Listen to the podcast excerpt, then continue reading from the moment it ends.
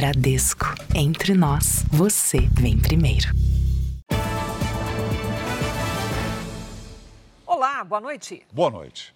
O estado de São Paulo vive um aumento nos casos de feminicídio. Em 11 meses, quase 200 mulheres foram assassinadas por companheiros ou ex-companheiros. Na Grande São Paulo, um homem atirou na ex-namorada e na filha dela por não aceitar o fim do relacionamento de menos de um ano.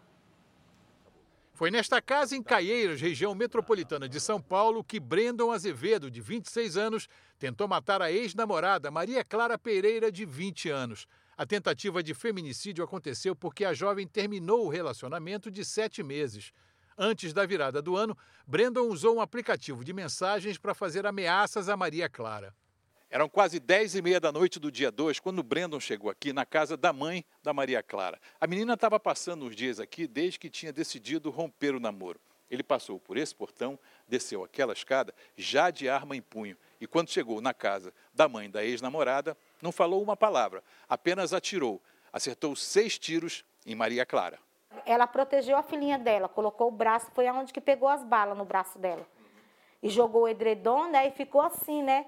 Para poder não pegar na filhinha dela. Uma das balas atingiu de raspão a filha de Maria Clara, de apenas quatro anos. A criança se recupera bem. Marcelo, que é enfermeiro e mora ao lado, ajudou no socorro. Eu já percebi na hora o pulso, já vi todos os sinais vitais dela, sendo rebaixado o estado dela. E eu não pensei duas vezes, peguei ela, coloquei no colo, falei, tem que fazer alguma coisa. Maria Clara está na UTI de um hospital em Franco da Rocha, cidade vizinha a Caieiras. Está entubada e o estado de saúde dela é considerado grave. Ela escapou de ser mais um número numa estatística que vem crescendo. De janeiro a novembro de 2022, foram registrados 175 feminicídios no estado de São Paulo. No ano passado, o número aumentou 11% e chegou a 195. Com medo, a mãe dela se mudou e está morando com outras filhas. É uma pessoa que não tem noção das coisas, pegar e fazer uma barbaridade desse, um crime desse. Uma menina tão linda igual a Maria Clara e nunca fez nada para ninguém, uma menina boa, de família. A delegacia de Caieira já ouviu testemunhas e está à procura de Brandon. Veja agora outros destaques do dia. Sinal de celular dos passageiros está orientando a operação de buscas ao helicóptero que sumiu em São Paulo. Explosão de gás no Espírito Santo é a terceira em menos de uma semana. Controladoria Geral da União diz que programa Farmácia Popular gastou mais de 7 milhões de reais com pacientes que já morreram. Devedores da Receita Federal já podem quitar as dívidas sem juros e multas. Idosa é resgatada com vida quatro dias após terremoto no Japão. Fernando Diniz é demitido da seleção na volta de Edinaldo Rodrigues à CBF.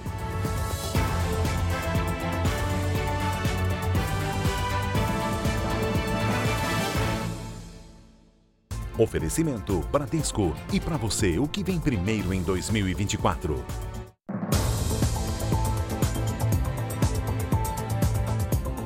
O Tribunal de Justiça de São Paulo invalidou uma lei municipal que regulamentava o funcionamento das cozinhas industriais chamadas de dark kitchens. Enquanto isso, os vizinhos desses estabelecimentos reclamam de barulho, cheiro forte, gordura impregnada nas paredes e aumento do trânsito. Uma operação industrial até tarde da noite em bairros residenciais. Coifas em pleno funcionamento espalhando fumaça e poluição sonora.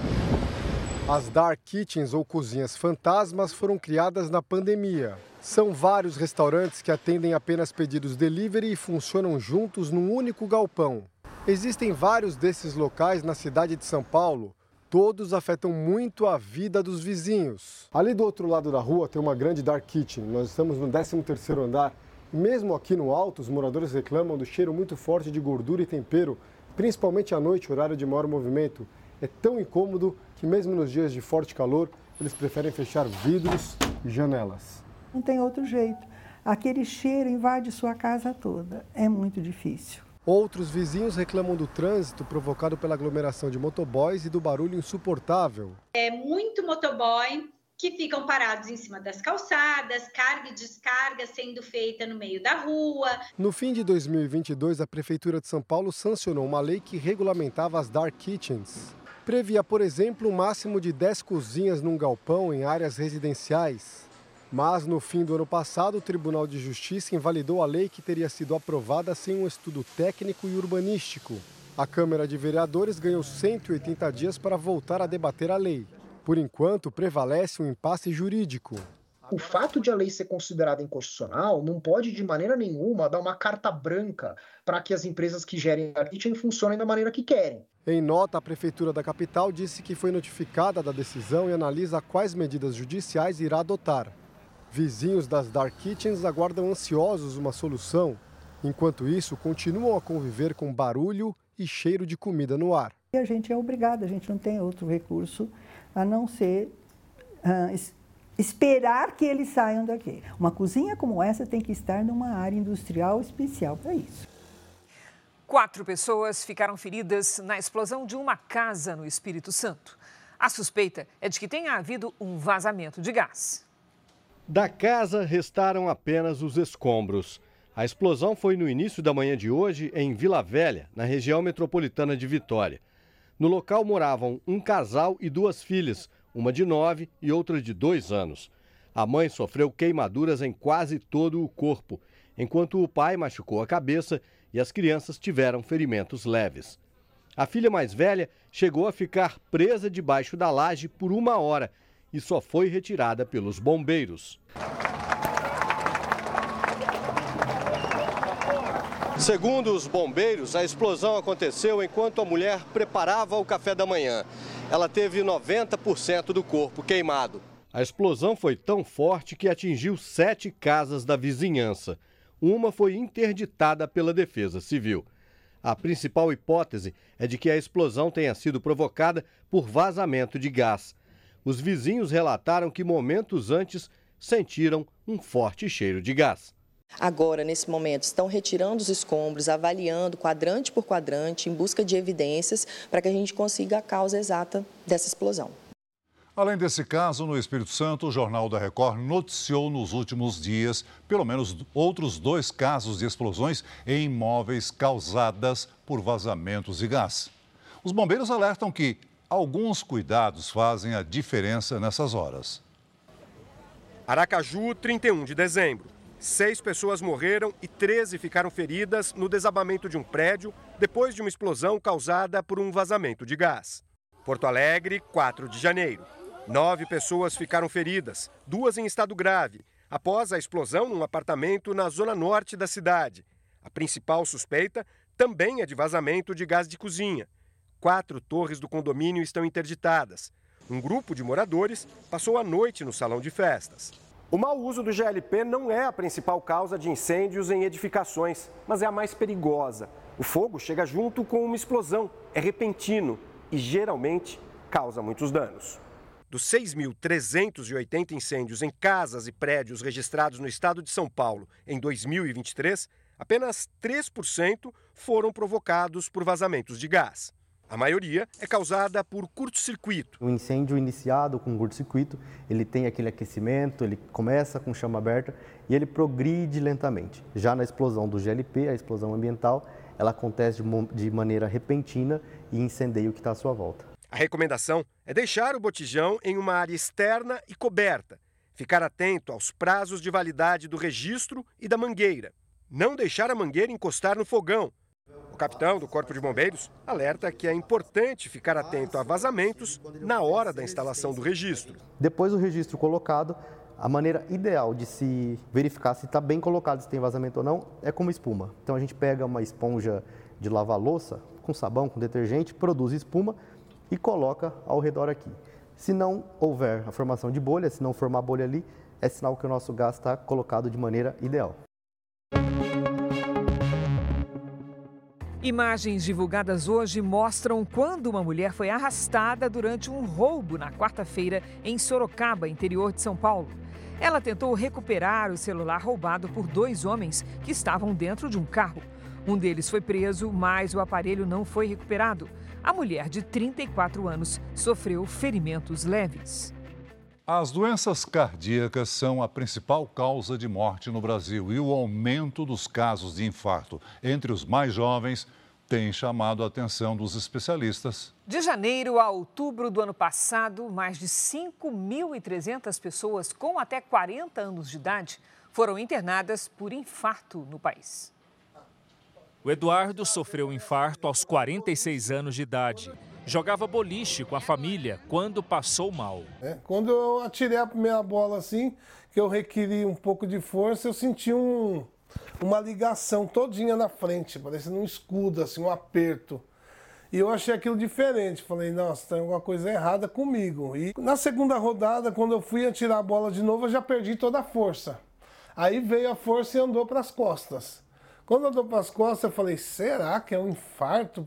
No hospital, os médicos confirmaram um infarto. Ele fez um cateterismo em seis veias parcialmente obstruídas. E mesmo assim, ainda vai ter de passar pela cirurgia de ponte de safena. Ele diz que já mudou os hábitos que quase interromperam a vida dele. Eu não, não fumo mais, eu não como mais nada de gordura.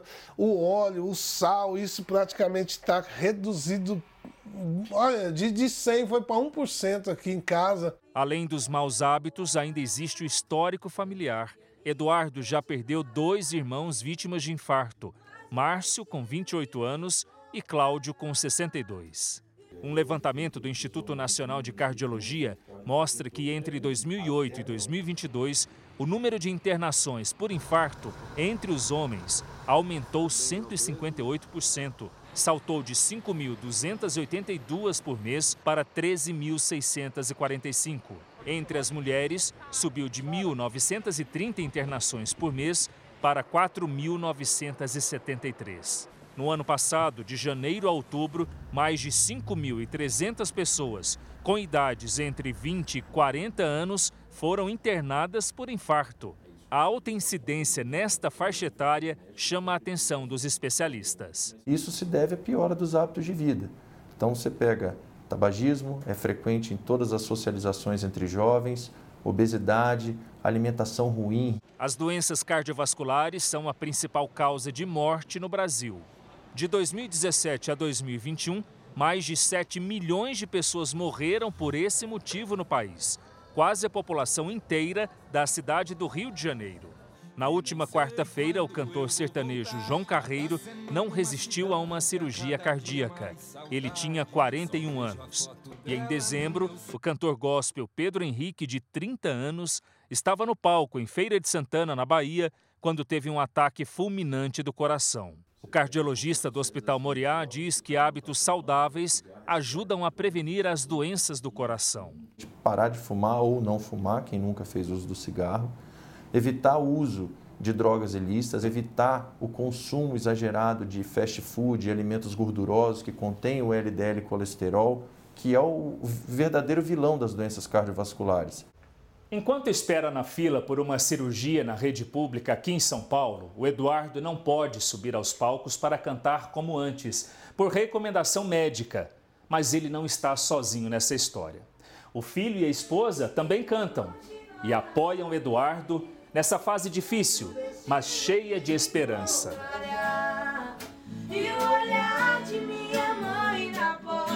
Tá cheio de vontade de voltar com isso aqui, né? Demais da conta. Cerca de 15 pessoas morrem afogadas todos os dias no Brasil. A maior parte dos casos ocorre em locais como rios e represas. Sempre que vai à praia, Jorge escolhe ficar perto de um posto de salva-vidas. Com o filho pequeno, todo cuidado é pouco. A gente justamente já cuida para ficar perto dos bombeiros, realmente justamente para se acontecer algum sinistro, as crianças estão cobertas com nossos bombeiros aí. Essa, inclusive, é uma das principais recomendações para quem vai entrar na água. Sempre evitar locais ermos, né, locais que não tenham a presença do guarda-vidas, procurar sempre balneários que estejam ali uh, com a guarita ativada para um banho com maior segurança, né? Dados da Sociedade Brasileira de Salvamento Aquático apontam que cerca de 15 pessoas morrem afogadas diariamente no país. 70% dessas mortes ocorrem em rios, lagos e represas. A presença do salva-vida costuma ser menor nesses locais e, por isso, os índices são mais altos. As pessoas têm uma, uma, uma falsa ideia de que muitas vezes na água doce apresenta maior segurança, mas não. A a facilidade de, de, de, flutuação é diferente nos dois ambientes. No mar, pela questão da salinidade, as pessoas apresentam uma maior flutuabilidade. Desde o início da Operação Verão, em 16 de dezembro, o Corpo de Bombeiros do Rio Grande do Sul já realizou 250 salvamentos e 87 mil ações de prevenção, quando os guarda-vidas usam apitos para chamar a atenção de banhistas. Em pouco mais de duas semanas, já houve 23 mortes por afogamento no estado. 22 ocorreram em balneários de água doce. Foi o caso do pescador Luiz Carlos Fernandes, de 35 anos. Ele desapareceu depois de sair para pescar em um açude na Serra Gaúcha. 2024 começou com praias lotadas no Brasil, mas nem todas estão próprias para o banho. Especialistas alertam que a contaminação da água do mar traz riscos à saúde e pode provocar problemas digestivos e doenças de pele. Com um cenário desse, fica difícil resistir a um mergulho no mar. Apesar da beleza, hoje a praia do Farol da Barra, uma das mais populares de Salvador, foi considerada imprópria para banho, assim como outras 12 praias da capital baiana. Se soubesse, nem, nem aqui tinha vindo. Você acha que falta uma placa, falta aviso? Falta aviso, lógico, falta aviso. Muitos banhistas parecem não se importar com a contaminação da água. Eu cheguei em casa, tomar um banho. e aí passa. Na cidade do Rio de Janeiro, cinco praias estão impróprias para banho. Em Natal, são seis. No Recife, dez. E em Fortaleza, o número chega a 16. Em todo o país são mais de 7 mil quilômetros de praias. Segundo especialistas, a contaminação acontece principalmente pelo esgoto lançado sem tratamento no mar. O contato com a água poluída pode causar doenças. A principal doença transmitida aí são doenças gastrointestinais que levam a diarreia. Então tem que ficar bem atento a isso. E para quem tem lesões de pele ainda pode ter algum problema. No litoral de São Paulo, muita gente já está acostumada a checar a qualidade da água do mar antes de escolher em qual praia ir. Se a bandeira tá vermelha numa praia que você quer ir, você vai? Não, aí não, né? Não vamos né, criar um sinalzinho de alerta ali, só não ir. No estado de São Paulo, há quase 60 anos, a condição de banho nas praias é testada. Hoje existem 175 pontos de monitoramento. Uma vez por semana, técnicos percorrem 250 quilômetros de praias e coletam amostras do mar, a uma profundidade de cerca de um metro. As amostras coletadas nas praias vêm para laboratórios como esse. Esse aqui fica em Cubatão, na Baixada Santista. Aqui a água do mar é filtrada. O que fica no filtro vai para uma estufa junto com um substrato, que é uma espécie de alimento para micro-organismos. Só depois de 24 horas é que os biólogos fazem uma contagem desses pontinhos azuis.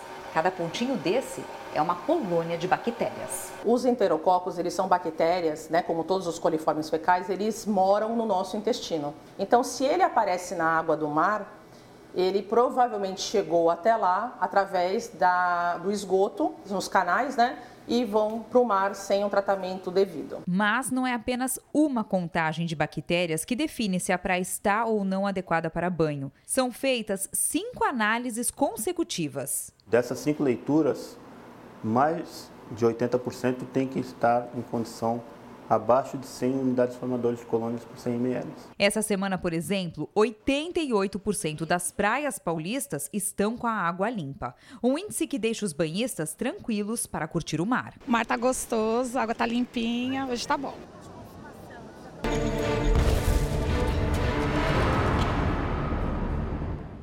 O secretário de Estado americano chegou hoje à Turquia para tentar evitar o conflito, que o conflito entre Israel e os terroristas do Hamas se espalhe pelo Oriente Médio. É a quarta viagem de Anthony Blinken à região do conflito em apenas três meses. O chefe da diplomacia americana tenta diminuir a tensão em um momento em que a guerra entre Israel e o grupo terrorista Hamas corre o risco de alcançar outros países. Israel afirmou que mais de 100 ataques foram realizados na faixa de Gaza de ontem para hoje. E, de acordo com a última atualização do governo israelense, 25 reféns foram mortos pelo grupo terrorista no território palestino. Mais de 100 permanecem sequestrados. O futuro de Gaza divide até mesmo os líderes israelenses. O ministro da Defesa anunciou um plano para que a região não seja liderada pelo Hamas depois do fim dos combates. Mas Yoav Gallant descartou novos assentamentos judaicos no território e defendeu que Gaza seja controlada pelos palestinos.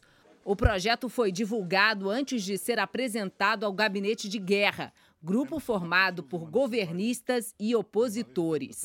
A proposta rendeu críticas da ala mais conservadora do governo. Parte dos aliados de Benjamin Netanyahu quer que Israel mantenha o controle total da faixa de Gaza. A ideia foi condenada pelo chefe da diplomacia da União Europeia. Joseph Borrell também viajou para a região nesta sexta-feira e deve se concentrar na tensão na fronteira entre Líbano e Israel. Os extremistas Houthis seguem lançando ataques contra navios comerciais no Mar Vermelho. A ação do grupo apoiado pelo Irã prejudica uma importante rota do comércio global. Os Estados Unidos criaram mais de 2 milhões e 700 mil vagas de emprego no ano passado mas a taxa de desocupação permaneceu estável em 3,7%, o equivalente a 6 milhões e 300 mil desempregados no país.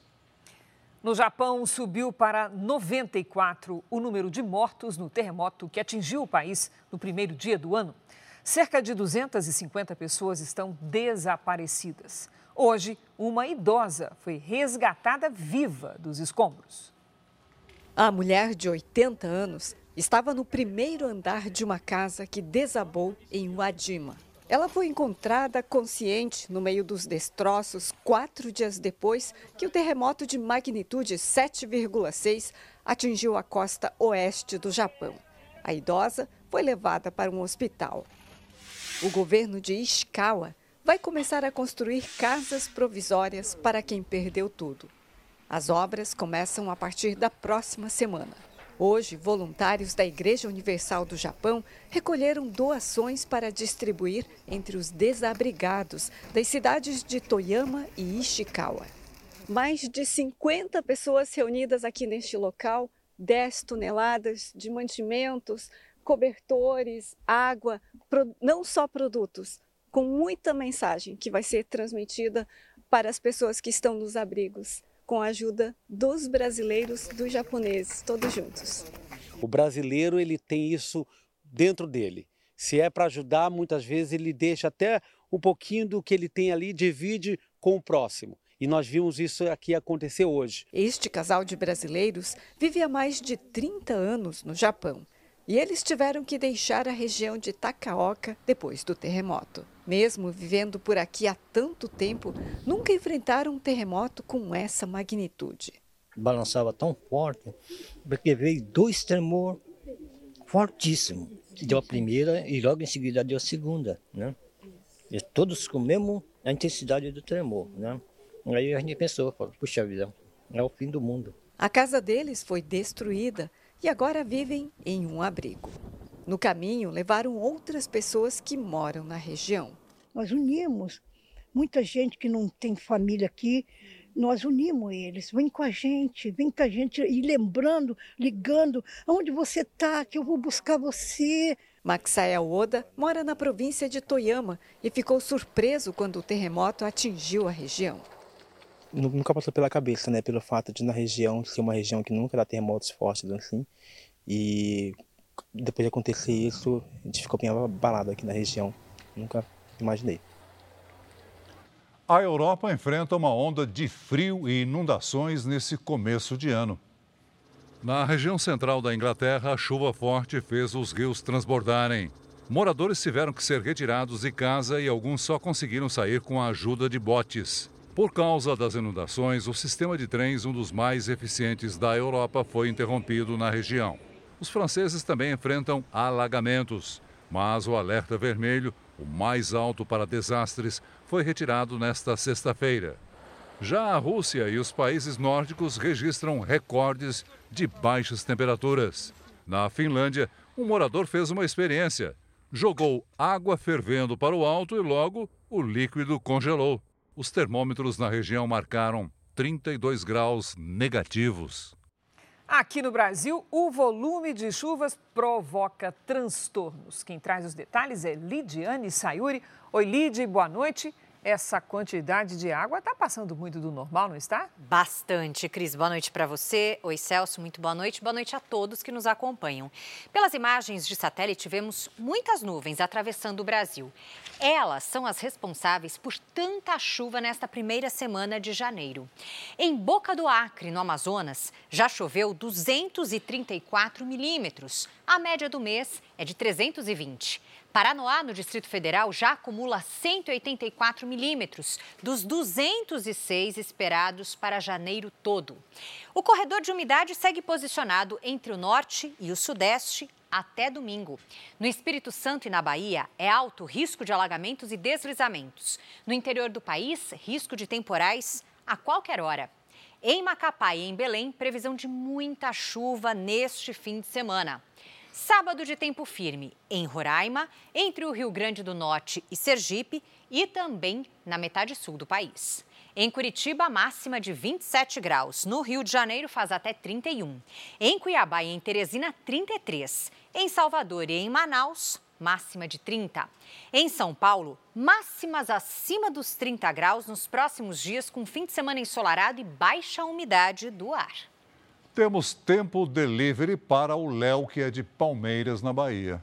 Vamos lá. Boa noite, Léo. Seguinte, a previsão ainda é de chuva no fim de semana, com risco de deslizamentos por causa do solo encharcado. O tempo segue abafado, com máxima de 30 no sábado, 29 no domingo e na segunda, 30 de novo. O Daniel e a família nos acompanham diretamente de Hamburgo, na Alemanha. Olha que bacana. Daniel, pela foto vocês estão bem agasalhados e ainda bem, viu? Os próximos dias seguem com temperaturas baixas e neve. No sábado, mínima de 2 graus negativos e máxima de zero. No domingo, mínima de menos 6. Na segunda, mínima de menos 8 graus. A gente agradece o carinho desta família linda, viu? Mande também o seu pedido pelas redes sociais. Para isso, basta usar a hashtag você no JR. Cris, Celso, bom fim de semana. Para você também, Lid. Ok, Lid. Veja a seguir, ex-atleta paralímpico Oscar Pistorius deixa prisão na África do Sul. Ele foi condenado por matar a namorada. Buscas por helicóptero desaparecido a caminho do litoral de São Paulo são orientadas por sinal de celular de um dos passageiros. Levantamento mostra que Rio de Janeiro concentra mais da metade dos registros de crianças desaparecidas de todo o país.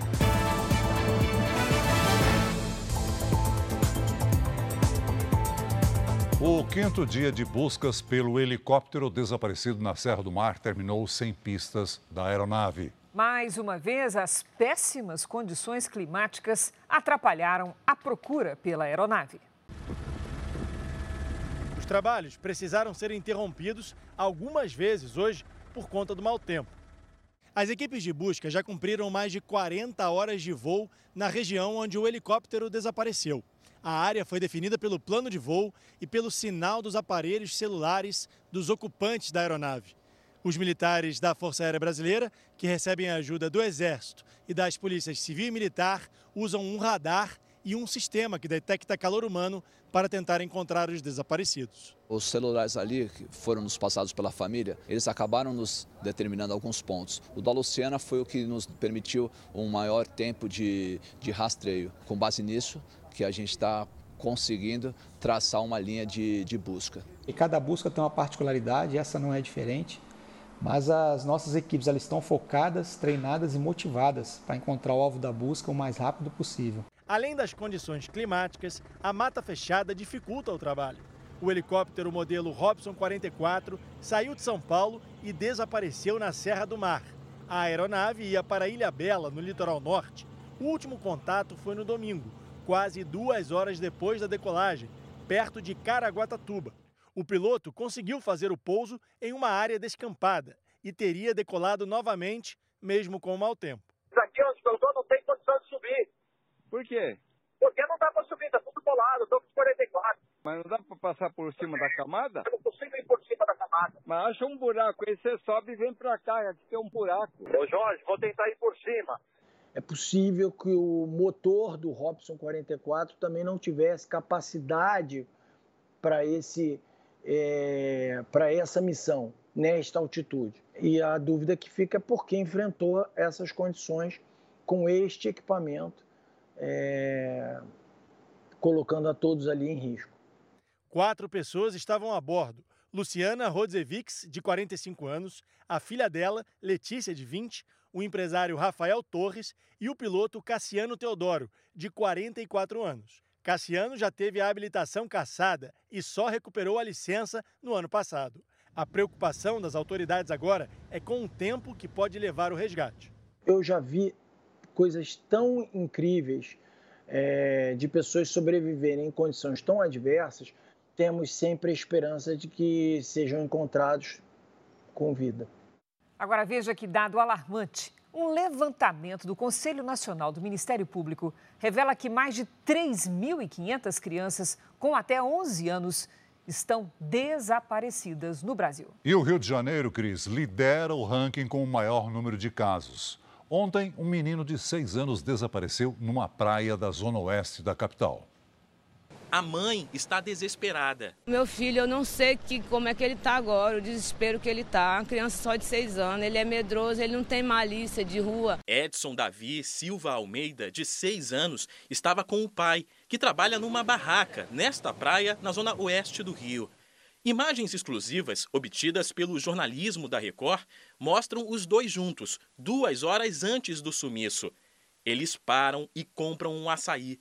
A criança não se afasta em nenhum momento e os dois seguem pela areia normalmente.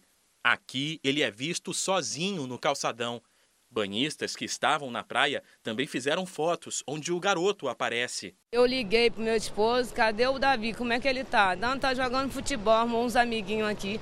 Com 20 minutos que eu liguei de novo, já tá desaparecido. Foi rápido. Há mais de 24 horas, o Corpo de Bombeiros faz buscas no mar e usa um helicóptero e um drone nos trabalhos.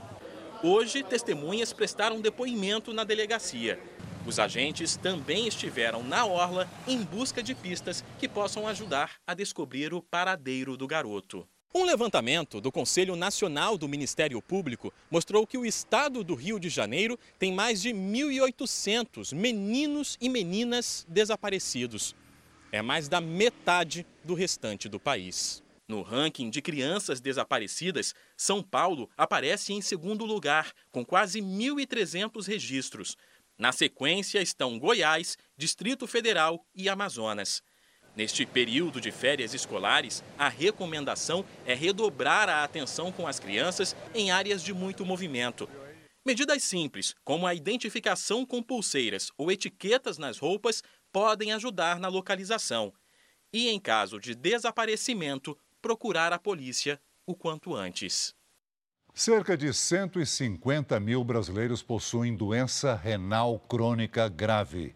Para muitos, fazer hemodiálise é uma das únicas chances de sobrevivência. E parte desses pacientes realiza o tratamento em casa, com o auxílio de um equipamento.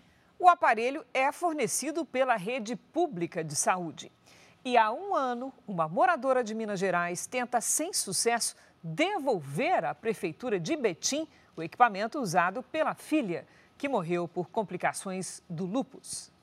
Há mais de um ano, Maria Selma revira as lembranças da filha Caroline em busca de conforto. A jovem morreu em 2022, aos 19 anos, depois de enfrentar um tratamento longo contra o lupus, doença inflamatória autoimune que afeta órgãos e tecidos. Os rins da jovem começaram a falhar e os médicos optaram pela diálise peritoneal, que pode ser feita em casa e utiliza o revestimento do próprio abdômen para filtrar e limpar o sangue do paciente através de um catéter. O aparelho custa 66 mil reais e é fornecido pelo SUS. Desde a morte de Caroline, o equipamento está guardado no armário da Maria Selma, que tenta devolver à Prefeitura de Betim, em Minas Gerais. O protocolo é que um funcionário retire na casa do paciente. Minha revolta é porque eu sei que tem várias pessoas precisando dessa máquina. Isso já está me deixando com depressão de ver essa máquina todo dia aqui em casa. Em todo o país, cerca de 150 mil pessoas possuem doença renal crônica grave e 42 mil precisam de algum tipo de diálise. De acordo com o último censo, 2 mil pacientes fazem o tratamento em casa. A Prefeitura de Betim afirmou que vai enviar uma equipe à casa da Maria Selma para recolher o equipamento. Se o paciente atrasa muito a conseguir o tratamento, a conseguir o equipamento, a conseguir iniciar a terapia dialítica, isso pode impactar na vida dele, inclusive levar até um risco maior de mortalidade.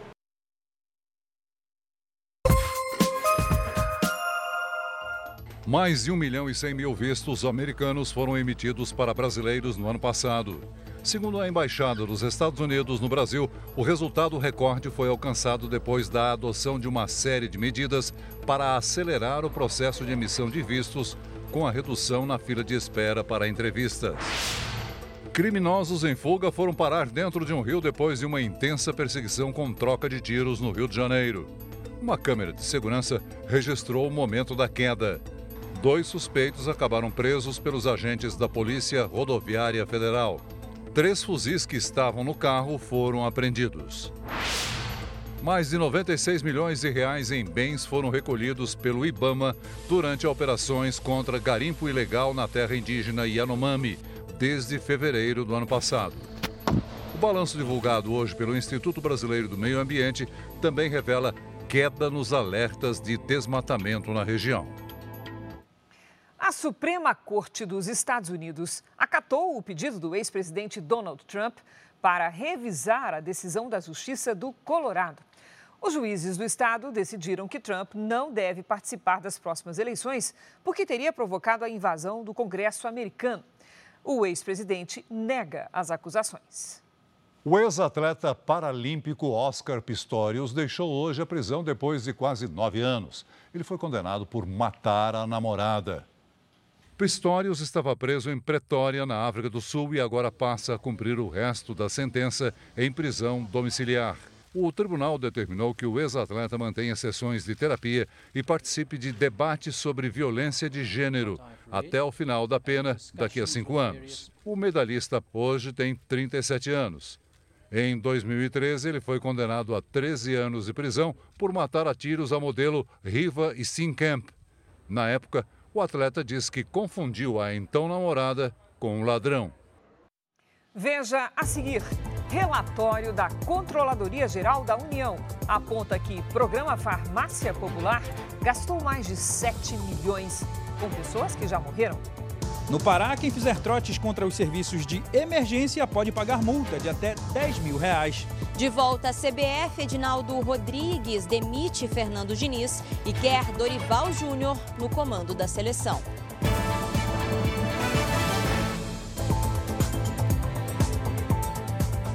Começou hoje o programa da Receita Federal que dá descontos de até 100% nas multas e juros de dívidas tributárias. A ideia é diminuir a inadimplência de contribuintes. Todo empresário brasileiro sabe o quanto os impostos pesam no dia a dia das empresas. E, muitas vezes, fica difícil começar o ano com as finanças no azul. Janeiro e fevereiro é um, ano, é um, é um começo muito difícil.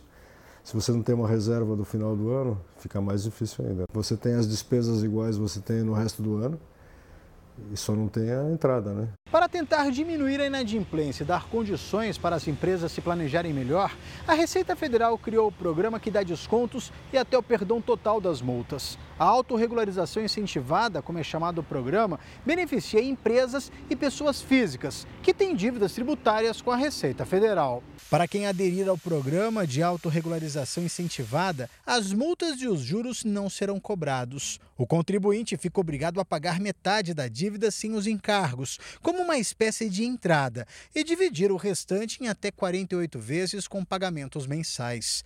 O programa inclui todos os tributos federais. Empresas e pessoas físicas devem formalizar o pedido pelo portal ECAC da Receita Federal. O prazo da adesão começou hoje e vai até o dia 1 de abril. O objetivo agora é efetivamente se aproximar do contribuinte. Então, é o chamado fisco orientador. Então, mais do que punir, o objetivo é você orientar, você promover principalmente essa possibilidade do contribuinte se autorregularizar, né? ele identificar qual é o problema e se autorregularizar. O comércio exterior brasileiro fechou o ano passado com um saldo recorde de 98 bilhões e 800 milhões de dólares, equivalente a 482 bilhões e 100 milhões de reais. O volume representa um aumento de mais de 60% em relação ao saldo da balança comercial de 2022. Balança comercial é a diferença entre tudo que o país importa e exporta. Esses dados foram divulgados hoje pela Secretaria de Comércio Exterior. A Controladoria Geral da União identificou que o programa Farmácia Popular pagou remédios para pessoas que já morreram isso no intervalo de cinco anos. Vamos saber com Luiz Fara Monteiro, afinal, que história é essa? Oi, Fara, conta tudo. Oi, Cris, boa noite para você, para o Celso e a todos que acompanham o JR essa noite. Exatamente, o programa do governo federal ainda liberou medicamentos que não constavam em estoques. Com isso, o prejuízo aos cofres públicos passou dos 2 bilhões de reais.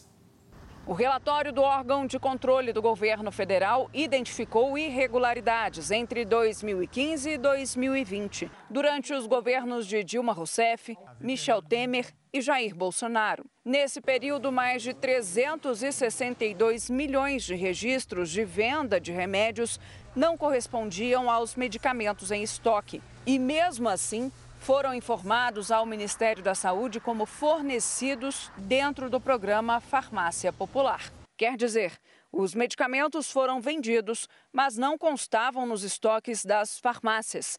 Segundo o documento da CGU, essas operações correspondem a mais de 2 bilhões e 500 milhões de reais o que representa mais de 18% do orçamento total do programa durante os cinco anos investigados. Ainda segundo a CGU, mais de 7 milhões e 400 mil reais foram gastos com medicamentos para pessoas que já morreram. É necessário agora uh, um desdobramento dessas investigações. A CGU, então, vai encaminhar esse relatório à Polícia Federal, porque a gente pode estar falando aí, por exemplo, uh, de sonegação fiscal, a gente pode estar falando é, de cargas roubadas, a gente pode estar falando, inclusive, de medicamentos falsos. De acordo com a CGU, a auditoria identificou pontos críticos no controle das vendas dentro do Farmácia Popular.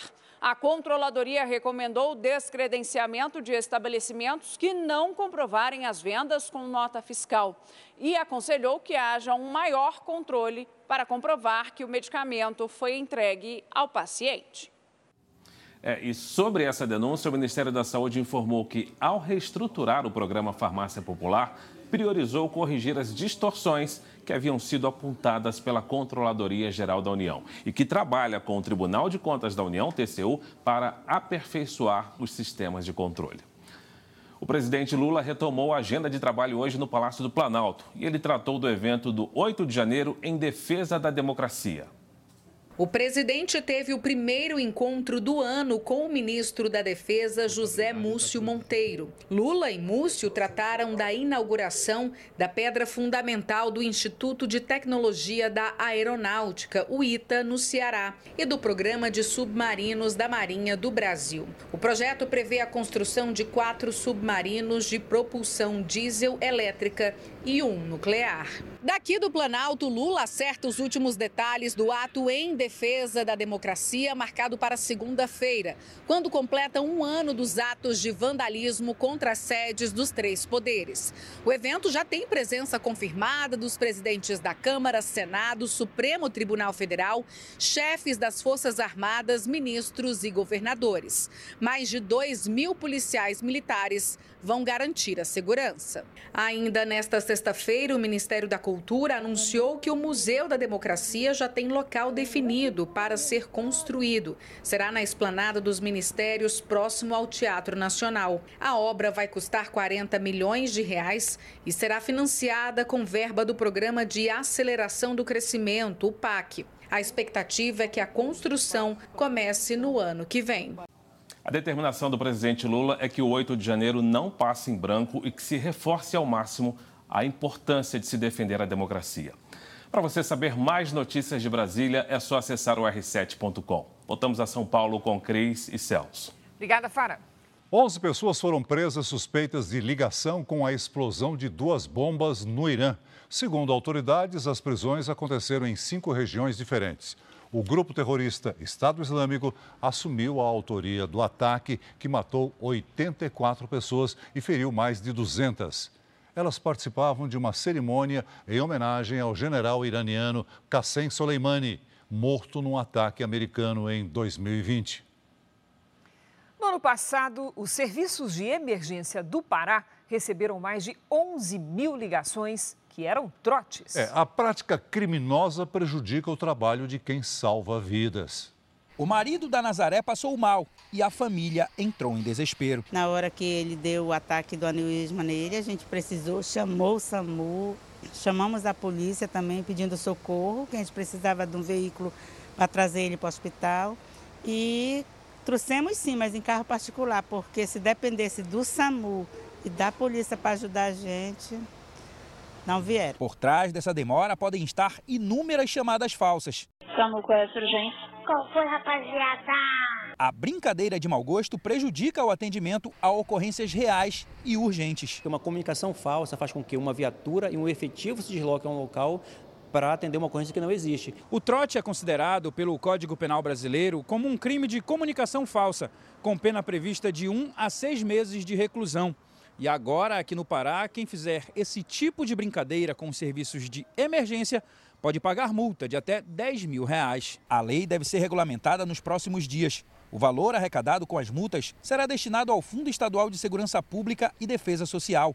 O objetivo é reduzir o número de trotes que chegou a 30% das ligações recebidas pelos serviços de emergência do Pará no ano passado. De acordo com a Secretaria de Segurança Pública, na região metropolitana de Belém foram registrados mais de 11.300 trotes no ano passado, um aumento de quase 36% em relação a 2022.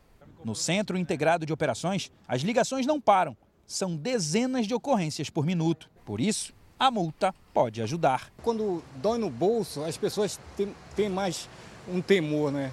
Tem que tocar no bolso para que elas possam entender da importância disso. Futebol. Fernando Diniz não é mais o técnico da seleção brasileira. A decisão foi tomada por Edinaldo Rodrigues, após voltar à presidência da CBF. Dorival Júnior, técnico do São Paulo, é o mais cotado para assumir o comando da equipe. O ano começa com mudanças na CBF. Foi só Edinaldo Rodrigues voltar à presidência da Confederação Brasileira de Futebol que o técnico interino Fernando Diniz foi demitido. O contrato dele acabaria em julho. Em seis jogos pelas eliminatórias da próxima Copa do Mundo, foram duas vitórias, um empate e três derrotas. Um resultado que deixou o Brasil com apenas sete pontos e na sexta colocação da tabela. A demissão hoje do Diniz deixa bem claro que a CBF errou escolher um treinador que leva anos para montar o esquema. A CBF está completamente perdida, não se sabe nem como vai ser a filosofia, esquema tático, ou seja, tudo isso vai refletir na Copa do Mundo. O técnico Dorival Júnior, campeão das últimas Copas do Brasil pelo Flamengo e São Paulo, aparece como o principal nome para assumir a vaga deixada por Fernando Diniz e terá pela frente o desafio de resgatar a confiança do torcedor na seleção brasileira. O Flamengo deu mole, mandou ele embora, perdeu o título e ele ganhou. Ele consegue trabalhar bem com os jogadores, entendeu? E vai ter um elenco forte para fazer um bom trabalho.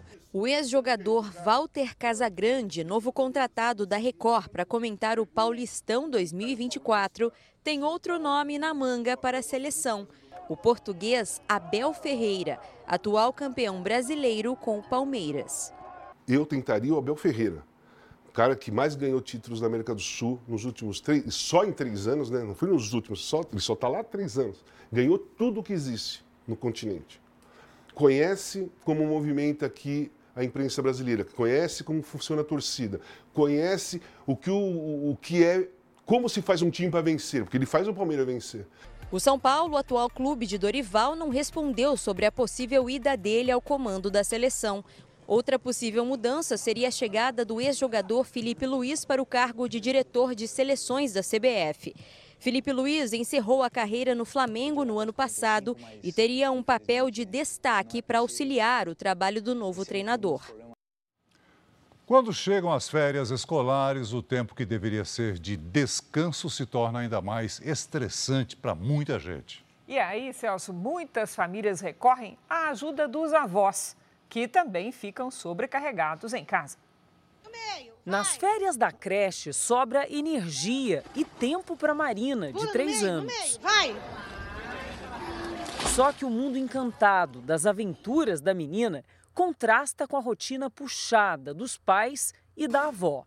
Eles precisam se desdobrar para enfrentar as férias de janeiro, quando os adultos trabalham dobrado. Além de ter que ficar com ela, ainda tem que fazer a alimentação dela. Como ela não, ela sai da rotina, ela começa a fazer coisas para lutar contra o sono, dorme mais tarde, quer, tem energia. Essa semana para mim está sendo muito cansativa. Com a filha e o genro no serviço o dia todo, o jeito foi a avó entrar no revezamento para cuidar da criança. A farmacêutica tem dois empregos. De um deles, tirou duas semanas de férias, mas no outro ainda faz plantões de madrugada. Que horário que eu estou descansando, vamos dizer? A hora que a mãe dela chega, fica com ela, eu descanso até mais ou menos o horário do plantão para poder tocar aí uma rotina aí de 12 horas trabalhadas. Quatro horas por dia de descanso.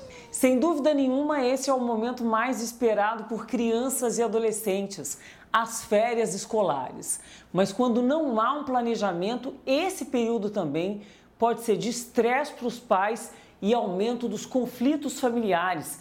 É o que revela uma pesquisa que mostra que quase 70% dos pais dizem ter a vida impactada nesse período. Alguns chegam a procurar a orientação de especialistas para saber o que fazer nesse período. A gente se irrita porque o nosso cérebro já vai estar muito sobrecarregado de todas essas, essas tensões, essas atenções que a gente precisa estar tá dando o tempo todo em várias coisas diferentes. Se a criança tem um tempo de qualidade com o pai e tempo de descanso, é liberado a dopamina, que é a sensação da felicidade. Se eu não tenho esses intervalos do brincar e do descansar, a própria criança vai se irritando e os adultos a mesma coisa. Apenas 10% dos pais ouvidos na pesquisa procuram tirar férias no mesmo período dos filhos. Mais da metade usa apenas algumas folgas acumuladas no ano e o restante faz um malabarismo para conciliar trabalho e o entretenimento dos filhos. Para diminuir os conflitos em casa e deixar o dia a dia mais leve nas férias, é preciso diálogo com as crianças. Trabalhar essa criança a comunicação sobre os combinados, o que pode e o que não pode ser feito. Ensinar essa criança a esperar. As férias precisam ser é, memórias, né? O que a gente precisa fazer é aproveitar esse tempo juntos. Comida? Hum. Essa edição termina aqui e à meia-noite e meia tem mais Jornal da Record. Fique agora com o capítulo especial da novela Jezabel. E logo depois de Quando Chama o Coração, fortes emoções tomam conta da novela Pecado Mortal. Edição especial, não perca. Ótima noite para você. Boa noite.